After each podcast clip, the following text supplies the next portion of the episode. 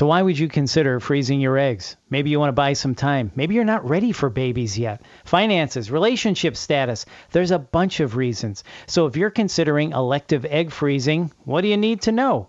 Let's find out with Dr. Mary Hinckley, a physician at Reproductive Science Center of San Francisco Bay. I'm Bill Klaproth, and this is Fertility Matters. Dr. Hinckley, great to talk with you. Hi, Bill. It's a pleasure to be speaking with you as well. Oh, well, thank you so much. So let's jump into this. Dr. Hinckley, egg freezing, this seems to be a hot topic. Why is everyone talking about egg freezing? Well, it is a hot topic, and it's a hot topic because it's something new and something that really has the ability to change the way we've thought about fertility.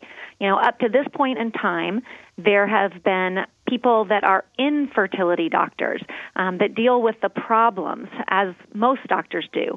But we've entered a new era, and this new era is one in which we can be proactive about our fertility. We can take charge of it, and we can then be able, hopefully, to create in the future the family that we dream for.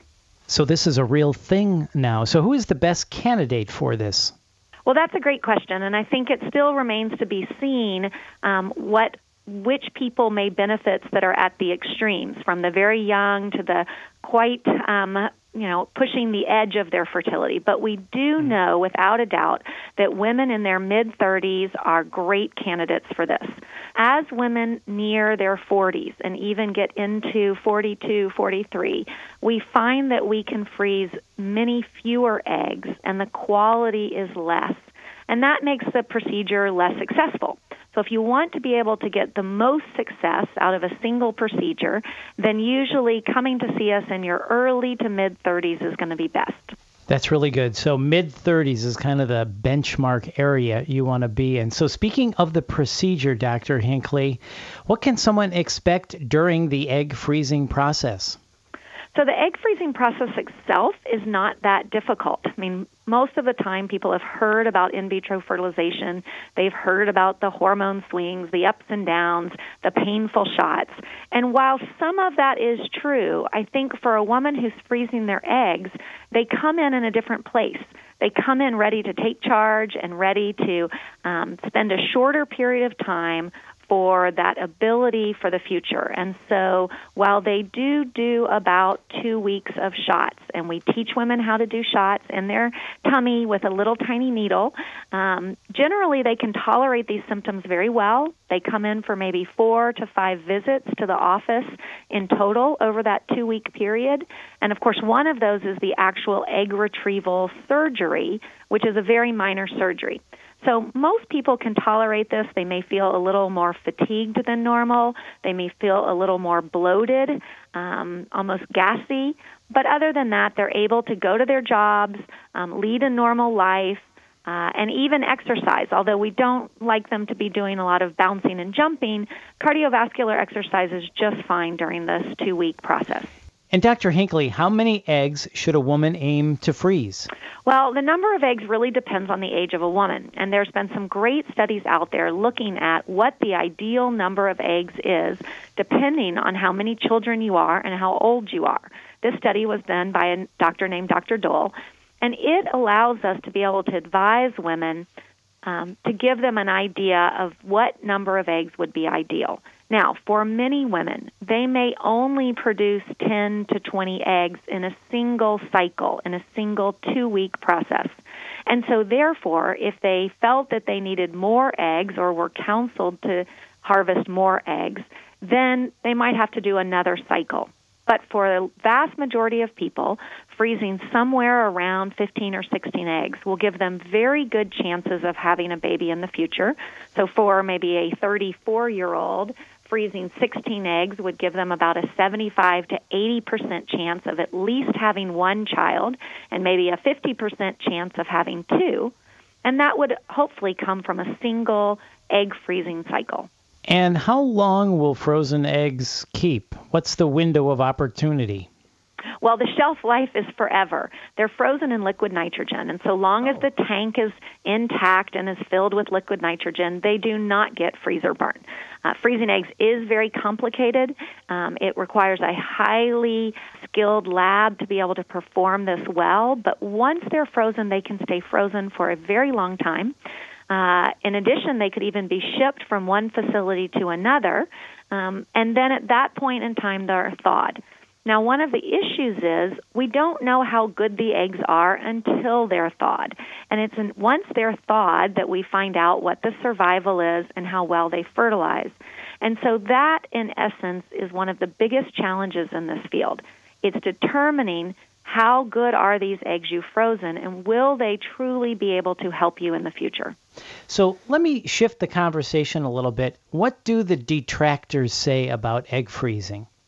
Well, you know, more and more insurances are starting to cover this, and that is why we're starting to see an increase in women coming into our clinics asking about it.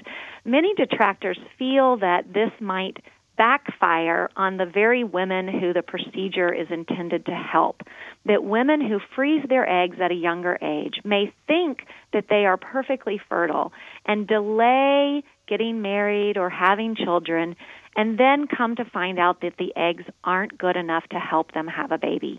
And so the detractors warn these women, don't be fooled in thinking that this is a guarantee. And I actually agree with that. I do try to educate patients that this is not a guarantee, that this is another option that they may have to help accomplish their goals. Some of the other detractors think that we just haven't really thawed enough eggs and fertilized them to see how successful this will be. And that is true.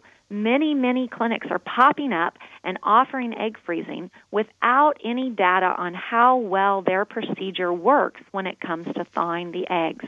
And this might be quite disappointing to patients. Their pop-up clinic may not even exist in the future to be able to thaw their eggs. There are different devices that are used.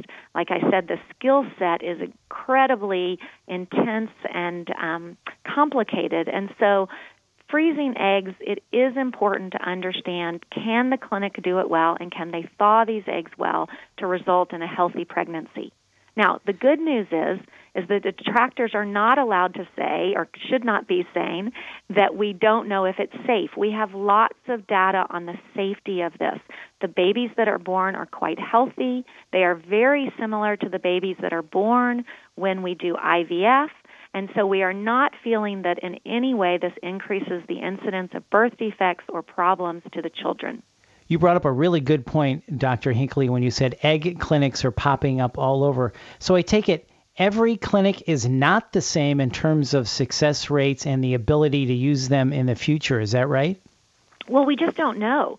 And while this procedure itself can be done at many IVF clinics and even at independent clinics that are only egg freezing clinics, we just don't know what that success rate is going to be. And so there is a little bit of education that needs to happen to the patient to have them really understand that if they're going to trust their future, these eggs, and they're going to undergo a surgery to be able to freeze eggs for the future, they want to go to a clinic that they know has a good track record. They want to go to a clinic that maybe has done this already, thawed the eggs, seen the fertilization rate, so that they can say with certainty what the outcome data is. And I think if patients are made aware that that's an option, then they're able to ask the right questions and get the right information to make the best decision for where they would freeze their eggs.